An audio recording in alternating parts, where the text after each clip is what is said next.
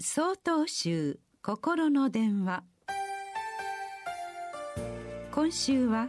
「みんなつながっている」と題して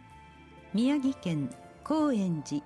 奥野商店さんのお話です。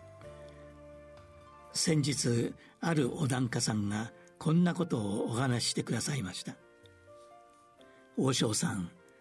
あの東日本大震災の時はみんなで手を取り合って頑張ってきたけれど今回の新型コロナウイルスではその手を取り合うこともできない。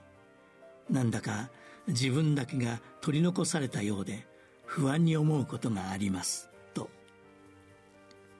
確かにさまざまな場所で人と人との間には距離が取られ透明なシールド越しで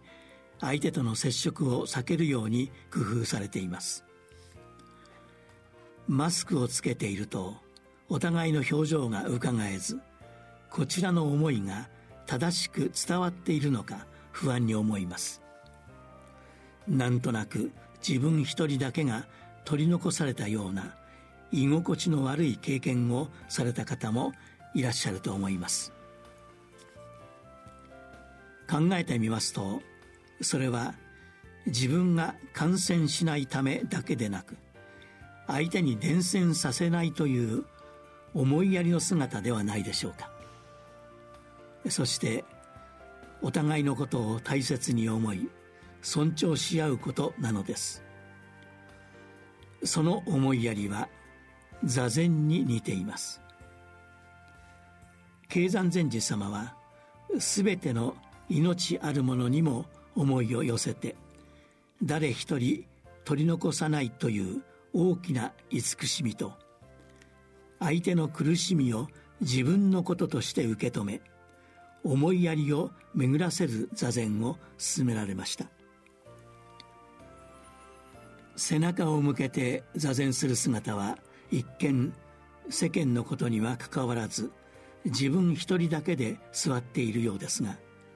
実はそうではなく思いやりはみんなつながっているのです。心を静かに息を整え物事を深く正しく見る。思いやりの座禅を生活に取り入れてみてはいかがでしょうか。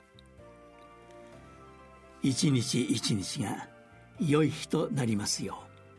うお互いに思いやり穏やかな暮らしをしてまいりましょう。